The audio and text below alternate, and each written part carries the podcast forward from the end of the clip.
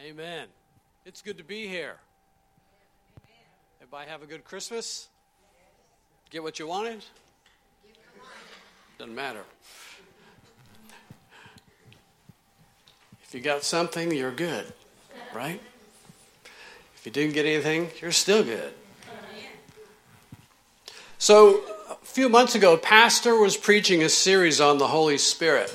In the middle of one of the sermons, God just dropped in my heart a message for the future. He didn't tell me when or how or what. Will get me straightened out. I'm different than he is voice wise. So, anyway, he gave me the message that I have for you today, and I've just kind of held on to it. I've been excited, and I knew God would bring it about in His timing. And what I want to talk to you this morning is about following the Holy Spirit. Pastor gave us a great series on the Holy Spirit, but I want to emphasize today following Him, listening to His voice, following His leading in our day in and day out lives. One of the greatest scientists of our time was Albert Einstein. Einstein was a man who spent a lot of his energy focused on his scientific theories. And there was one day he was taking a trip on the train and he was engrossed in his, his uh, notes and things. He was going to a speaking engagement and had his briefcase open and papers scattered about, even in his seat in the train. And the conductor came up and to punch his ticket. And uh, conductor stopped beside him, and Einstein started looking for his ticket, and he couldn't find it, and he was getting a little frustrated. And the conductor said, "It's okay, Dr. Einstein. I, I know who you are. I know you got a ticket. Just don't worry about it." And the conductor walked on down the row of the train, and he looked back, and Einstein was still looking for his ticket. He was looking under the seat. He was ruffling through his papers. The conductor came back to him and said, Mr. Einstein, it's fine. I, I, I, know you have a ticket. Don't worry about it. I know who you are. Einstein looked up at the conductor and he says, I know I am too, but I don't know where I'm going. he knew the destination was on his ticket. There are many of us that don't know where we're going, either in this life or the next, because we're not following the leading of the Holy Spirit. And so we're just wandering around.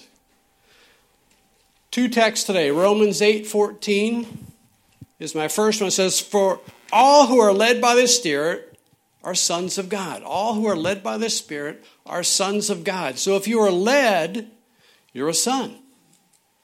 I think that goes conversely. If you're a son, you should be being led. And Galatians 5:25 says, "If we live by the Spirit, let us also keep in step with the Spirit." So if we're going to live by the Spirit leading us, we need to keep in step. We need to follow. We need to be following his leading. When I was a child growing up, I would follow my father. But he would stop from time to time and he would turn around and he would say, Walk up here with me. He wanted me to walk beside him. One day I think he was particularly annoyed because he stopped and turned around and said, You're not a puppy. Get up here. My father's idea of following him was walking beside him. I believe that's the picture that our Heavenly Father has for us with the Holy Spirit.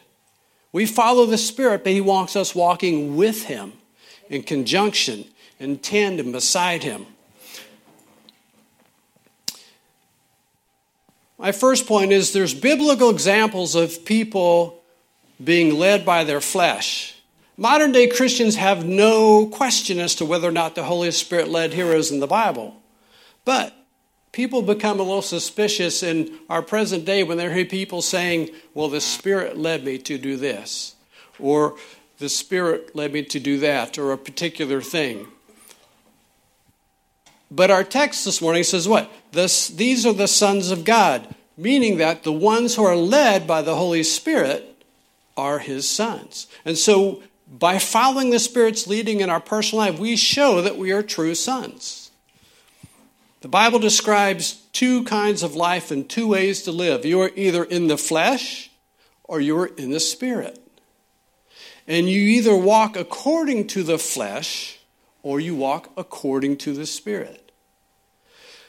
The sinner lives in the flesh and walks according to the flesh. The, spirit, the Christian lives in the Spirit and ideally walks according to the Spirit. But the Bible gives us plenty of examples of saints who were saints, but they walked according to the flesh. And here are a few of them Adam. Adam eats the forbidden fruit, act of the flesh. Abraham, God promised him a son, but it took so long, he slept with the maid. We're still paying for that consequence. The Israelites refused to enter the promised land. There's giants, they're scary, they're big. God says, I'm bigger. They said, No. And they wandered around and they missed out. King Saul. King Saul always thought he could do something better. God said, Wipe out the Amalekites, even down to the last donkey. King Saul thought he would save some back for sacrifice. It was a better idea. And we see that God moved away from Saul. David, in a moment of faithless insecurity, has the army counted. God told him, never count the fighting men because God always fights for you. And David got, he got scared and he counted the fighting men. The consequence was 70,000 Israelites died. James and John, they were given the nickname Sons of Thunder. Jesus had commissioned the 12, sent them out to preach. They had come back and he was kind of debriefing them, talking with them. James and John are upset because they had been rejected in one of the cities and they wanted to pray down fire and brimstone on the city for rejecting the gospel. He's like, hey, the Old Testament prophets used to do it. Let's do it. And Jesus is like, that's not the way, guys. Jesus tells the disciples he has to die, and Peter tells him that's a bad idea. And we hear the most famous rebuke in the Bible Get thee behind me.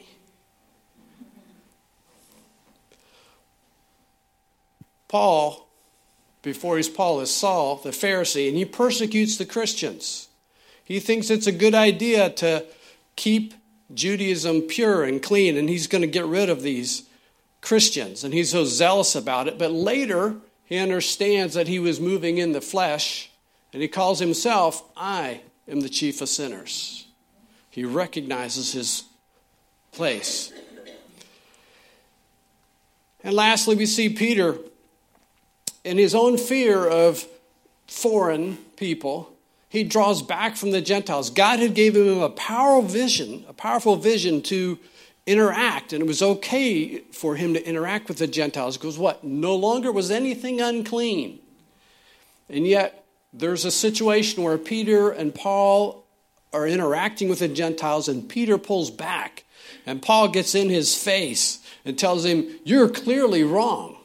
Not simply misguided or, or confused. Paul's like, I'm putting in this in the Bible so everybody sees you're wrong. Ouch. So, what's the common thread running through these good and bad deeds done by godly and ungodly people? In each case, the person seemed to do what they thought was right to them at the time. It seemed right to them at the time. It was a good idea. Years ago, I was starting my counseling practice and spending time coming up with how do you do this, how do you do that, as you're trying to build that. And I remember coming home and sharing with my wife what I thought was a good idea. And she said a simple thing years and years ago that stuck with me ever since then. She goes, That is a good idea. But is it a God idea? Oh, yeah, I guess I need to pray a little more about that. Where's the Spirit leading? Where's He going? The hallmark of flesh based living is what? Doing what we think is right, but really that's being independent of God or walking by sight. But the Bible also gives us many examples of people who are led by the Spirit. From Elijah, David, Elisha, many others, we see people that hear God's voice and obey and follow through.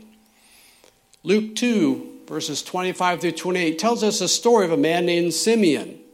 Simeon, it says, Behold, there was a man in Jerusalem whose name was Simeon. And the same man was just and devout, waiting for the consolation of Israel, and the Holy Spirit was upon him.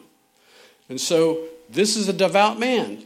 This is a man who's worshiping God, following God, and God is moving in his life in a powerful way, in that the Holy Spirit is upon him, and it's recognized. And it was revealed unto him by the Holy Spirit that he would not see death before he had seen the Lord's Christ. So God promised him, You won't die until you've seen the Messiah. Now, we don't know how old he is, but that makes us the assumption this guy's probably pretty old. Because he's waiting, and God said, You get to wait until it happens.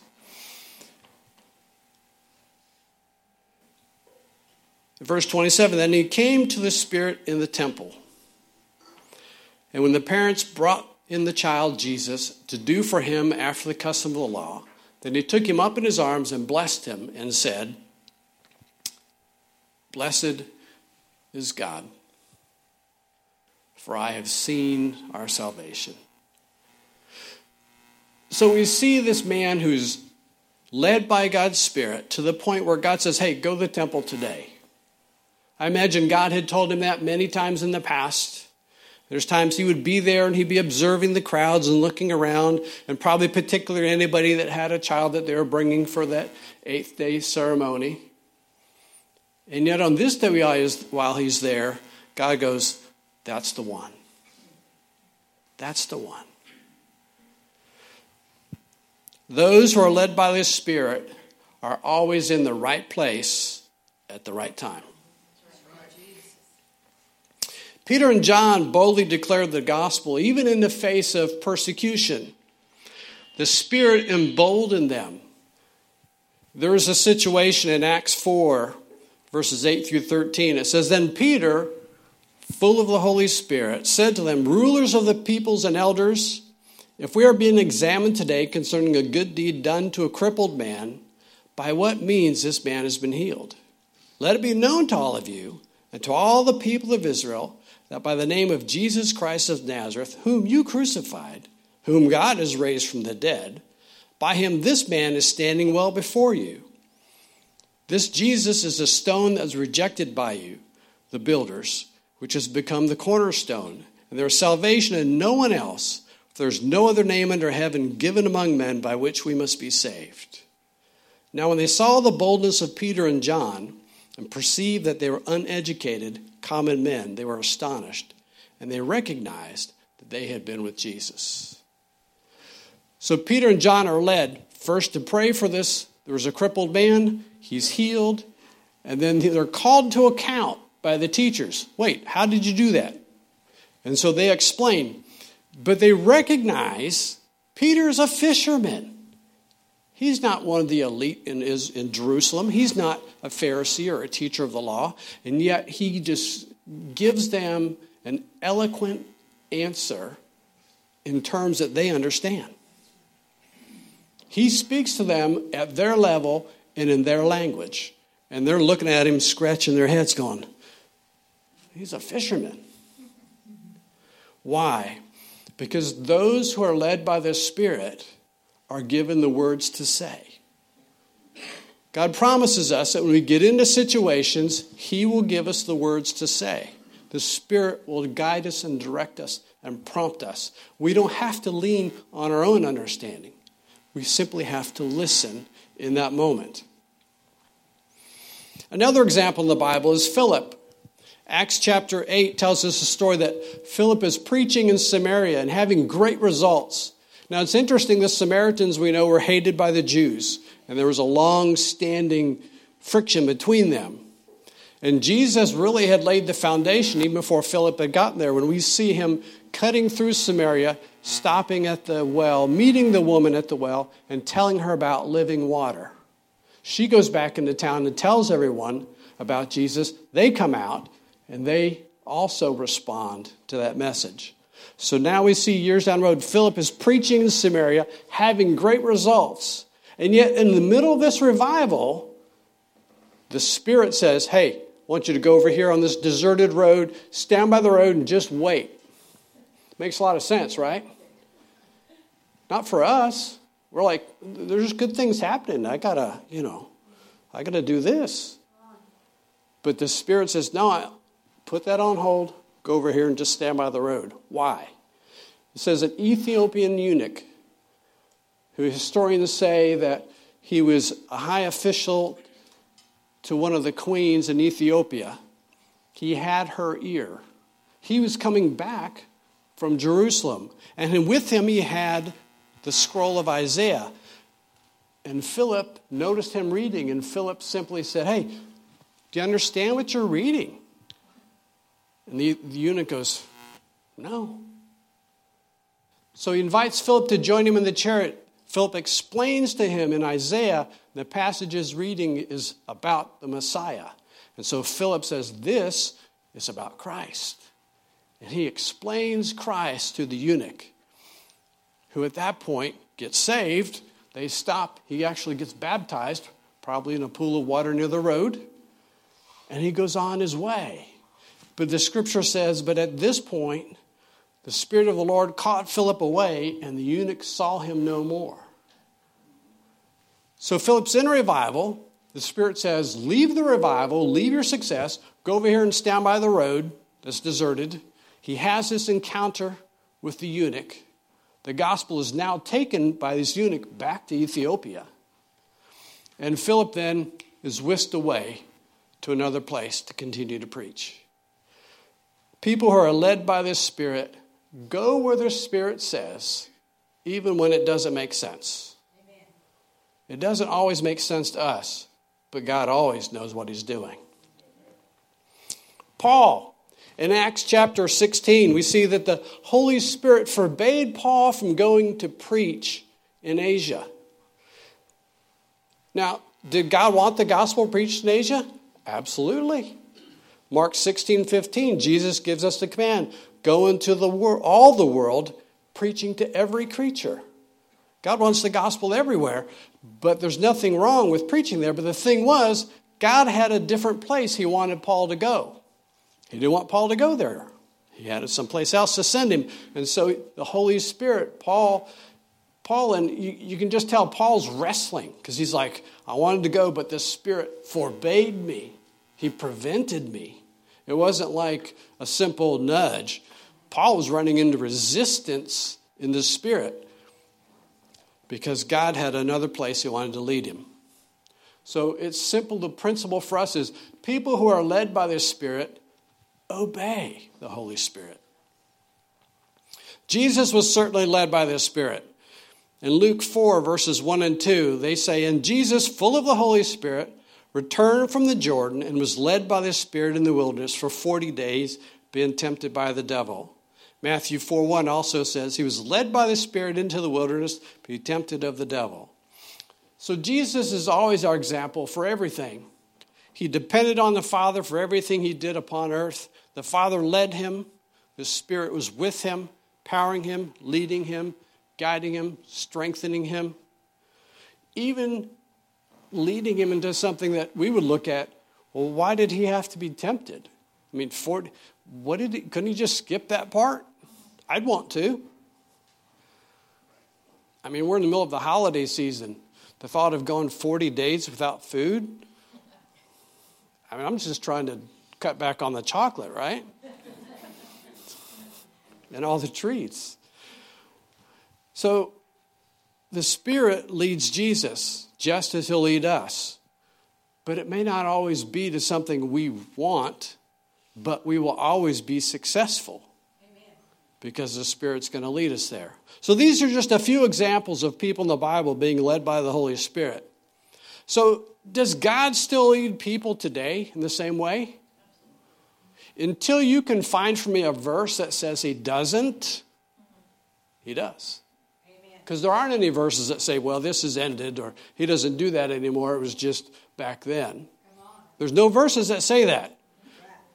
The God is the same yesterday, today, and into the future. So, how does the Holy Spirit speak to us? You know, the Bible gives us small glimpses here and there along the way. It may be a still small voice, or a vision, or a dream. Believers talk about a knowing, it's just something I know, or they talk about a feeling that's impressed upon them. I believe the Bible is intentionally vague about how the Spirit speaks to us because we like lists. If God gave us a list of this is how you hear the Spirit, and somebody over here heard it a different way, we'd be like, nope, that's not it. It's not on the list. Isn't that true? Sure it is. Can't God speak to someone in a new way? Absolutely. Jesus rocked the world of them because God was speaking to them in a new way. They were stuck in their tradition. And he said, No, you follow the form of the law, but you deny the whole spirit of it. And he turned the world over. How can, why would we limit God? God is individual. He will speak to each of us in ways that we recognize it's his voice. The way he speaks to one person may not be the same way he talks to another. Why? Because he's personal and He's not limited. My mom passed away a few years ago, and we drove out as a family for the, the funeral. And when we hit town, and I have two older sisters, they were one lives there and the other come into town. And of course, we're all hungry, so we decide let's go out and eat. Well, we're we're trying to figure out where to eat, and we're driving, and we're talking on the phone. Well, what about here? What about there? And we just finally ended up at Denny's. They had a room in the back. We could all sit together as family and get some nourishment, just kind of console one another and work through the plans that you know you have to do and that. And all of a sudden, in, in the middle of, of that, this couple shows up. They were friends of my sister's. They had been an old employer for them. He was a dentist, and my sisters had worked for him for several years, and they were close friends. And we're looking at them like, how did they find us in the back room at Denny's? Well, in the conversation, one of them said, Well, we got your text that said you were going to Denny's. Didn't send them any text. Talk with my sisters, like, we didn't send them any text. We didn't tell anybody. We were talking on the phone, driving around. We decided and we went in. We didn't tell anybody where we were going. For some reason, the Holy Spirit wanted them there to console one of my sisters. They were good friends. There was somebody she could lean on. And I believe God sent them a text. He gave them the message hey, the Spirit led them to be there for her at that time. If that wasn't on the list of things of how the Holy Spirit leads, we'd have, to, well, I can't do that. God's not surprised with technology, and He's not limited by it either. So, my next area to talk about is what are some hindrances? What are some things that are holding you back in being led by this Spirit? Deuteronomy 1 8 says, See, I have given you this land. Go in and take possession of the land the Lord swore he would give to your fathers. This verse here identifies what prevents us from being successfully led by the Spirit. Moses is reminding the people of what God has spoken to them before they enter in. He's urging them to trust God's promise and to advance on the promised land. It's interesting that God says two things at first glance that contradict each other. The first thing he says is, I've given you this land. And then the second thing is, go in and take possession of it. Well, God, which is it? You gave it to us, or we have to go get it. They kind of contradict. Make up your mind. The way of faith, though, is a resounding yes to both. He has given it to us, and we do have to possess it. We do have to take it. The answer is yes to both. We learn to be led by the Spirit when we realize that both of those realities are true two hindrances that the Israelites had that we can relate to today. There's that clear promise, but there's no action. And usually, no action is based on fear. God's promised us something, we've discerned the leading of the Spirit, but we don't act or we refuse to take possession of it because we're afraid. We don't move in responding to that promise because we doubt God's competence, His wisdom. We doubt He's going to come through for us. We hear God say, I've given you this land, but we refuse to cross the Jordan and take possession. We just sit and wait for something to happen. And that's what had happened to Israel years before. God had said, Go take the land. They sent spies into the land. The spies came back. They said, The land is awesome. There's these grapes that are huge and milk and honey, and it's a wonderful land, but they're giants. They're big. They're fortified. They're strong. God had given them the promise, but they focused on the fear. And that fear spread through the people of Israel to the point where they would not cross the Jordan. So they had to spend the next 40 years wandering in circles. God's leading, but they did not possess. There's people that are wandering in their spiritual life. The Spirit has led, but they are refusing to take the action that they need to on their part, and they're just wandering. You need to ask yourself at times if you feel like you keep going around the same mountain, what am I not learning? God, what are you trying to show me? I'm missing something here because I don't like walking in circles. It's easy for us to fall in that trap. The second hindrance is there's no promise, but people work at taking possession. They don't have the promise about it, but they're going to go in and possess the land. That is the work of the flesh. That is our flesh working out. We're attempting to take what God hasn't promised to us. It would be like the Israelites saying, Hey, God's promised us Canaan, but you know, let's go back and get Egypt too. It's pretty nice there. We'll just we'll just take it all. That would have been failure. Because God didn't say to do that. No word from the Lord, but it seems like a good idea. We can see a lot of people in the flesh, quote, taking the land, but it doesn't really come to anything.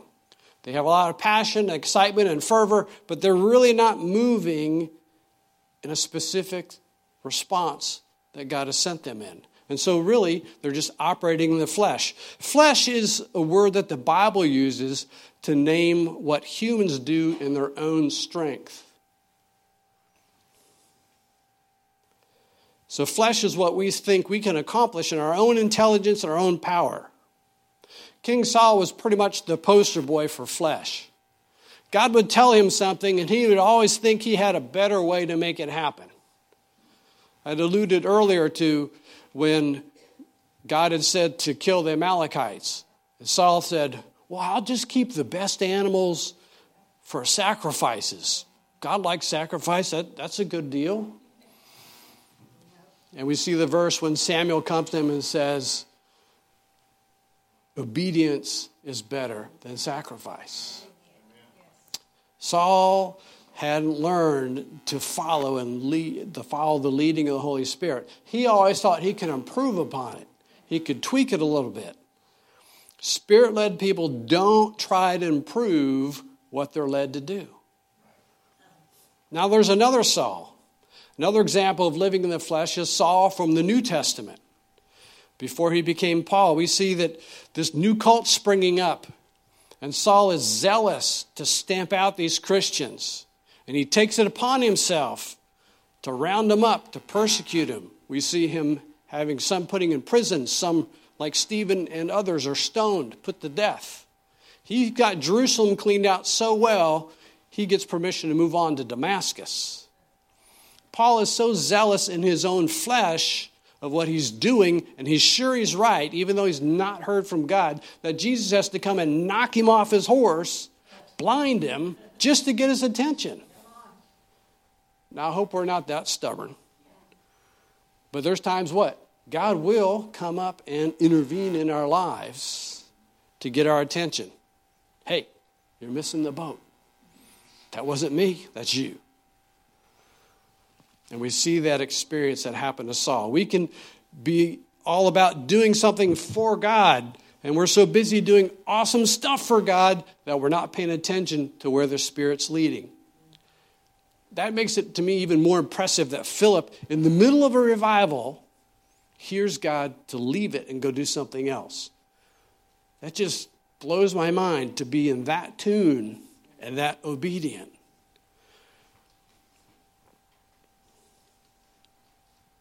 So when we have a clear promise and when we have the action that we're taking possession, that equals faith.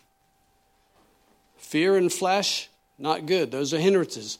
But you have a clear promise and you're hearing the Spirit lead you and you take action, that is faith. God has shown us the way and we move out in His way and His time. That is faith. Jericho is a great example. We see that God told them, when you cross the Jordan, you're going to take on Jericho first. And so the Israelites said, okay, we'll do it. They cross the Jordan, they come up to Jericho. Now, most of us would start planning the battle.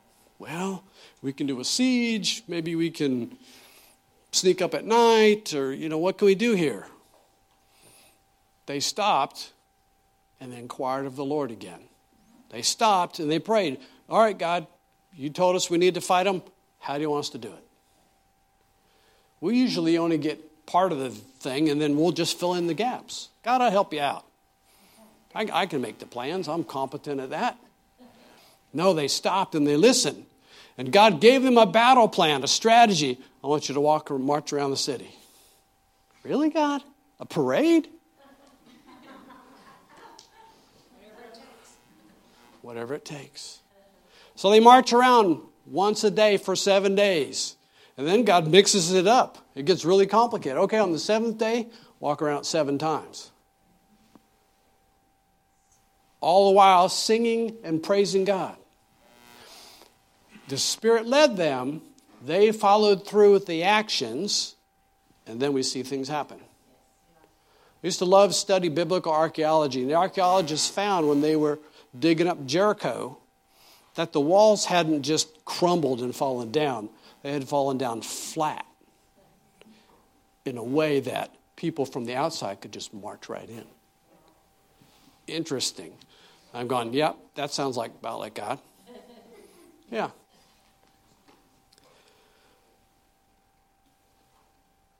When we take the activity to respond to God's word, we cause that power to be released. He tells us to go, we move, and then it's released. Jesus required activity in response to his promises. We see over and over Jesus saying things like, Your faith has healed you. Go and wash in the pool. He required action on their part. We see when the paralytic is lowered through the roof by his friends, Jesus simply talks to him. He says, it says he forgave him of his sins, and then he gives him a command take up your mat and go home. The guy could have, I mean, it's like a cruel joke. He's paralyzed. What do you mean, take up your mat and go home? Why don't you at least say, you're healed? Rise. I mean, doesn't that make sense? No, take up your mat and go home. The guy's just laying there.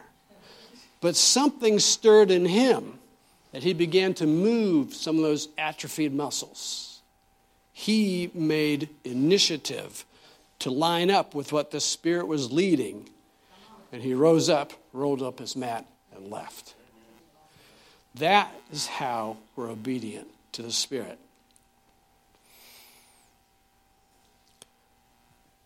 We live a life led by the Spirit step by step. When we want the Holy Spirit to lead us into a deeper understanding He's going to start with a deeper understanding of God's Word.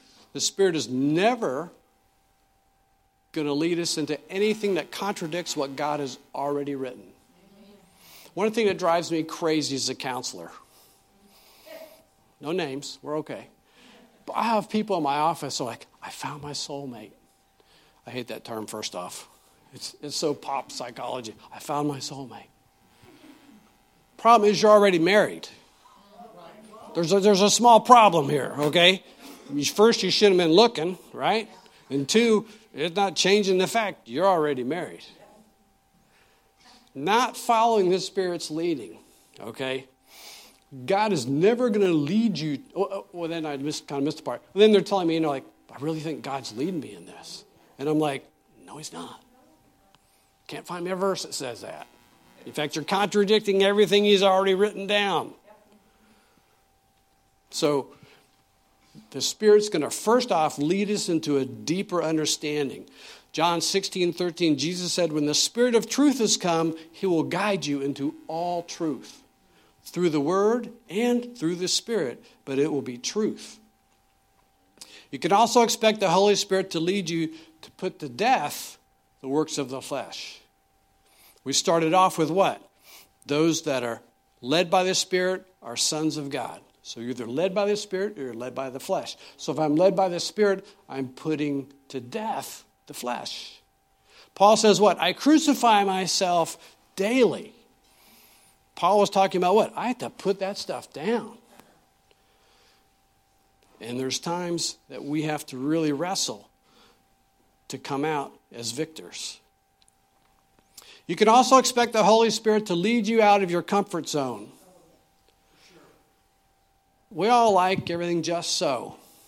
We all have our habits, we all have our, our routines, but God is going to lead you into something else at times. He's going to rock your boat, He's going to change it up. He's going to ask you to do something. We're going to be scratching our head going, I don't want to do that. I don't want to go there. I don't want to say that. I don't, I don't like that person. I don't interact. Whatever it might be, He's going to get us out of our comfort zone.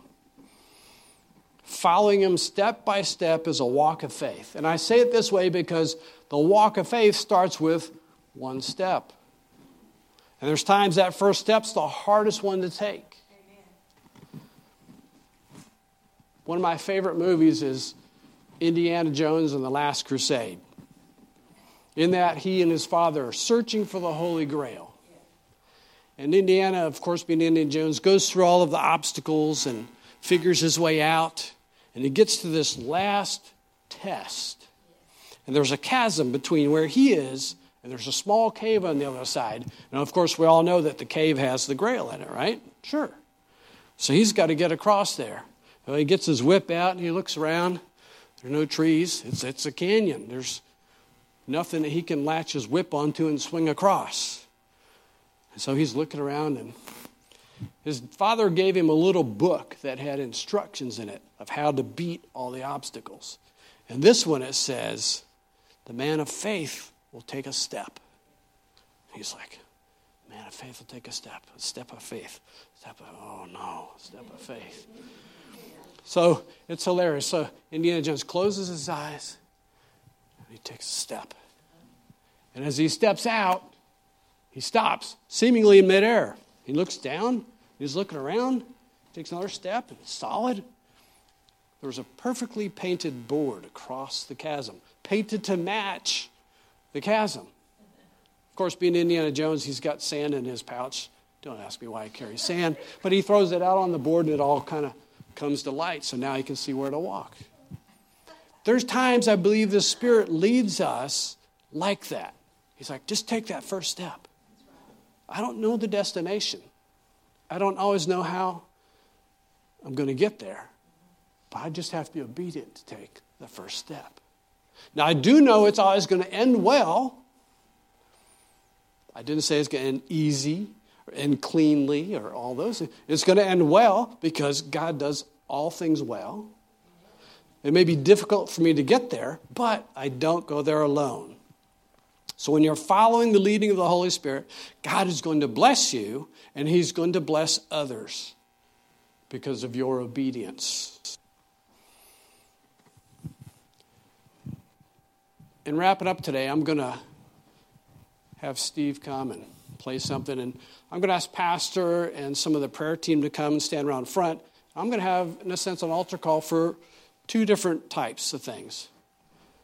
First, if you're a believer and God is challenging you to be led by the Spirit, and you want prayer that you'll be obedient or that you'll act through, you'll, be, you'll follow through, or if you're a believer that you've just kind of been doing your own thing and you want to go into 2021 listening to what God has you to say. Come up and find one of these to pray with you. They'll agree with you, they'll encourage you, they'll help you take that next step. You know, we've all been led by the Holy Spirit. And if you're a Christian, here's the way it progresses the Holy Spirit first off illuminated God's word to you, whether it was a preacher or teacher, even words from a song. Somewhere along the line, you heard the word of God, and the Holy Spirit illuminated that to you. Then, the Holy Spirit led to a place to make a judgment of your life. How does my life measure up against what God says it should? And the Holy Spirit led you to a place where you realized I'm out of balance. I'm wanting when I measure my life against what God has for me.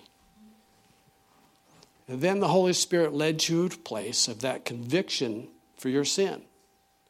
Then the Holy Spirit led you to understand that Jesus was the perfect, sinless Son of God, and it's only through Him that we have forgiveness for our sins. If you're a Christian, you've already been walking and led by the Spirit. If you're not a Christian, the Spirit's still speaking to you. And that process I just described is where He wants to take you. He wants you to hear His voice, to obey it, so that you have a relationship with God, not simply for here on earth, but for eternity.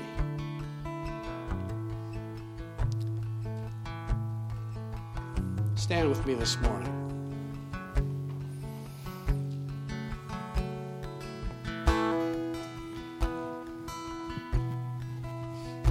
So, as we're going to sing and worship a little bit, if you want prayer for either of those two things, or you just need prayer at all, these people are here to pray with you, to encourage you, to strengthen you, to help you in the next step of your faith.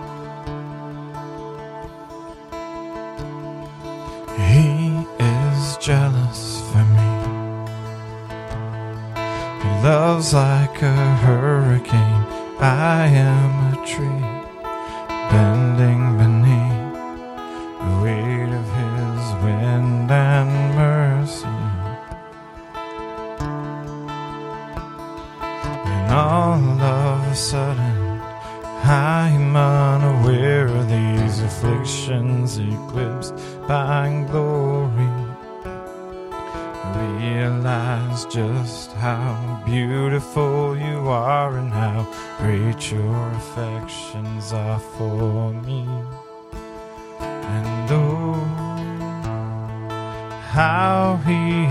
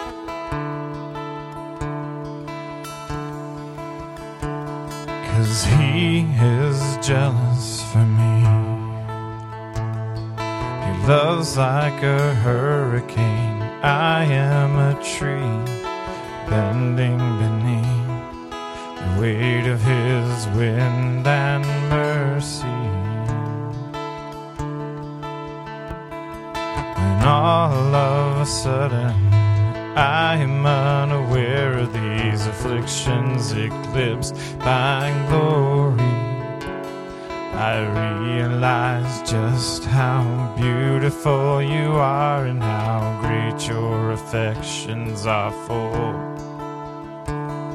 And oh, how he loves us so. Oh, how he loves us, how he loves us so.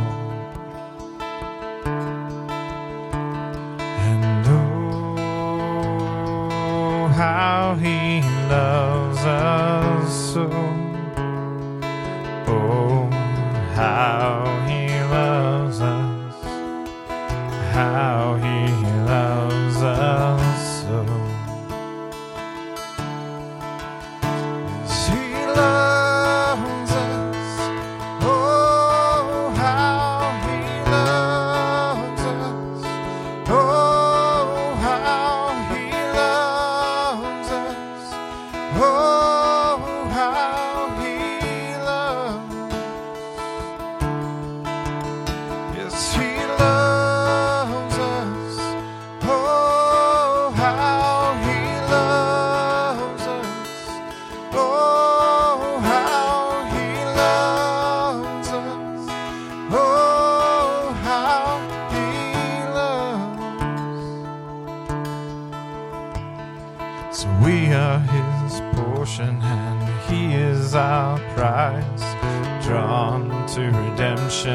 the grace in his eyes, if grace is an ocean we're all sinking. And heaven meets earth like a sloppy wet kiss, and my heart turns violently inside of my chest. And I don't have time to maintain these regrets when I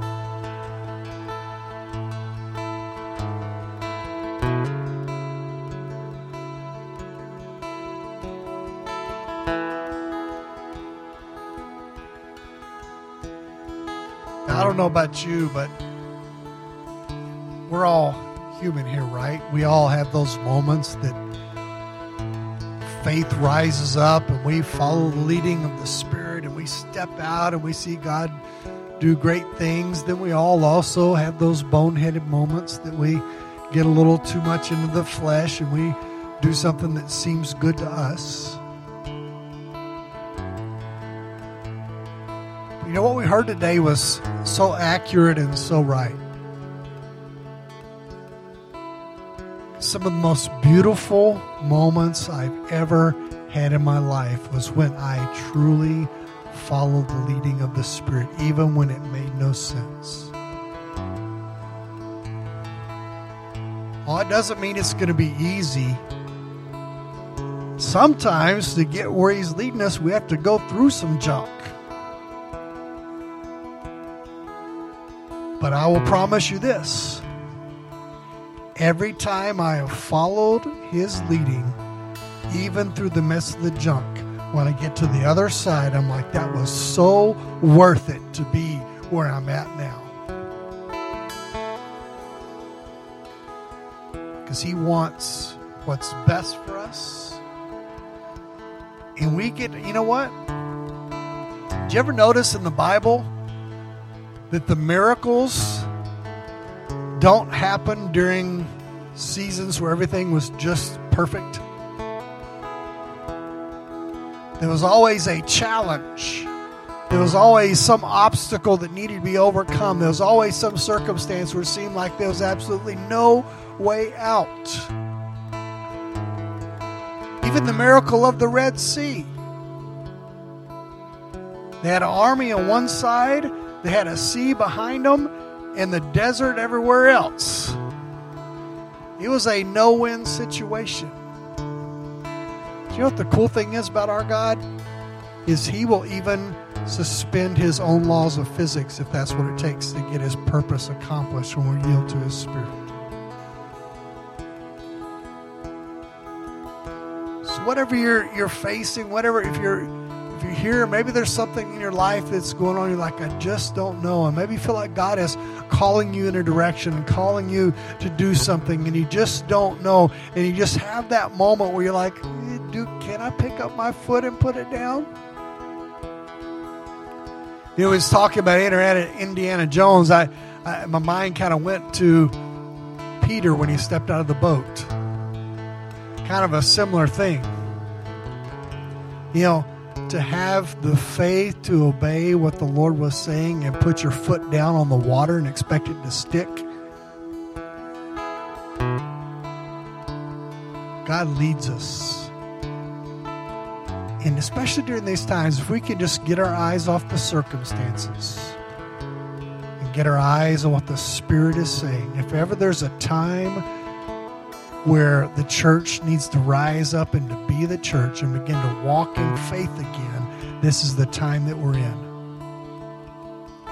Because He does still perform the miracles, He does still make a way where there seems to be no way. And He leads us. And if we will just listen and follow that voice, then we will come out where we need to be. Father, I thank you for each person that is here today, for those that watched online and those that listened to this this message, Lord. We, we do. We fight a battle every day. We're either listening to our flesh or we're listening to your spirit. So, Lord, I pray that you'd help us. Because there's so many voices today screaming and telling us how we should think and how we should act and what we should do. Lord, let us follow the leading of your Spirit. That's what's good and right. And you never go contrary to your word. Lord, I pray that we'd listen to your Spirit and discern what the Spirit is saying. And that we'd be walking in faith and obedience. Lord, keep us all safe as we leave today. Let us take this to heart. Lord, as we prepare to step into this next year, Lord, let it be a year that we determine to follow your spirit and your leading in all circumstances. Because, Lord, you are with us and you will guide us. You have us in the palm of your hand. We thank you for it and we give you praise. In Jesus' name, amen. God bless you. Thank you for being here today. We'll see you next Sunday.